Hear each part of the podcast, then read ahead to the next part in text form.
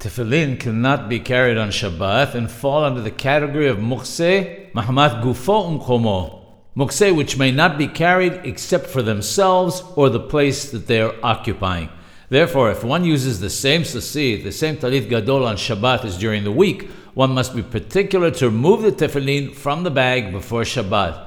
If one forgot, and when one came to remove the talit gadol on Shabbat, one realized that the tefillin were also in the bag, one must be careful not to take the tefillin out of the bag together with the talit gadol.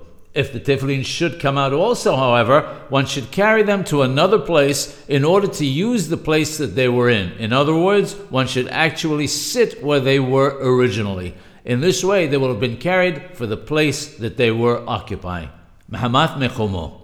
If the tefillin are in a place where there's a fear that they'll be stolen, and this would be an affront to the tefillin, one is permitted to take them to a safe place so that they do not get stolen.